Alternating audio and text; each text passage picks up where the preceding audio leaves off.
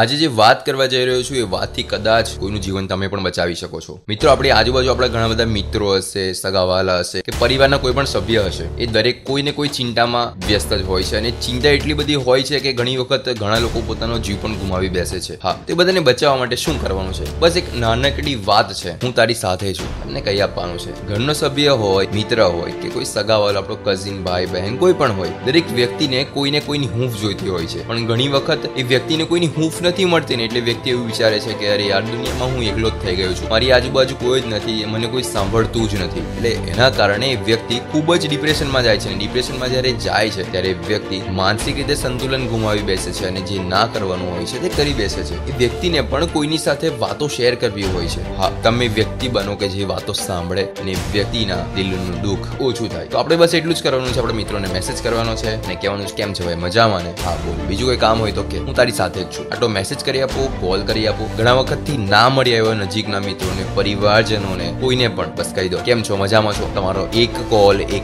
Message ઘણી વખત કોઈનું જીવન બદલી નાખે છે. કેમ? કે જ્યારે કોઈ વ્યક્તિ ટેન્શનમાં હોય છે ત્યારે એને થાય છે કે હું મારી વાત કોઈની સાથે શેર કરું જેથી મારું મન હળવું થાય. અને હા, જ્યારે તમે આવો મેસેજ કરશો ને ત્યારે એને અંદરથી એટલું બધું આમ ખુશ થશે ને વ્યક્તિ, હા યાર, મારી સાથે કોઈ તો છે. એને એકલતા નહીં અનુભવે અને એ ખોટું પગલું નહીં લે. જ્યારે જ્યારે વાતો શેર થાય છે ને, ત્યારે ત્યારે માણસની માનસિક વૃત્તિ બદલાય છે. કેમ કે જ્યારે માણસ એવું વિચારે છે કે હું એકલો છું, ત્યારે વાત એના સુધી સીમિત હોય છે. અને વ્યક્તિ પોતાના દુઃખની વાત પોતાના કોઈ નજીકના મિત્રને કહે છે, સગા સંબંધીને કહે છે, કોઈને પણ કહે છે, ત્યારે વ્યક્તિના મગજનું દુઃખ થોડું ઘણું ઓછું થાય છે. એના કારણે એને એવું થાય છે કે કદાચ મારી વાત બીજા કોઈને ખબર પડે. કદાચ કોઈ કોઈ એટલે કોઈ રીતે મદદ થઈ જાય. બસ આ જ વસ્તુ હોય છે. આપણી માનસિકતા જ્યારે સારી હોય ને, ત્યારે બધું જ સારું થાય છે. પણ જ્યારે માનસિક રીતે એકલા પડી જાય છે, એનું કોઈ જ સોલ્યુશન નથી હોતું. હા, તમે પોતાની વાત કોઈની સાથે શેર કરો. દિલ ખોલીને શેર કરો. એવું નહીં કે ફક્ત શેર કરો છો એટલે દેખાડા માટે શેર કરવું દિલ ખોલીને શેર કરો. પોતાના નજીકના વ્યક્તિ સાથે કોઈ પણ વાત દિલ ખોલીને શેર કરો. બસ,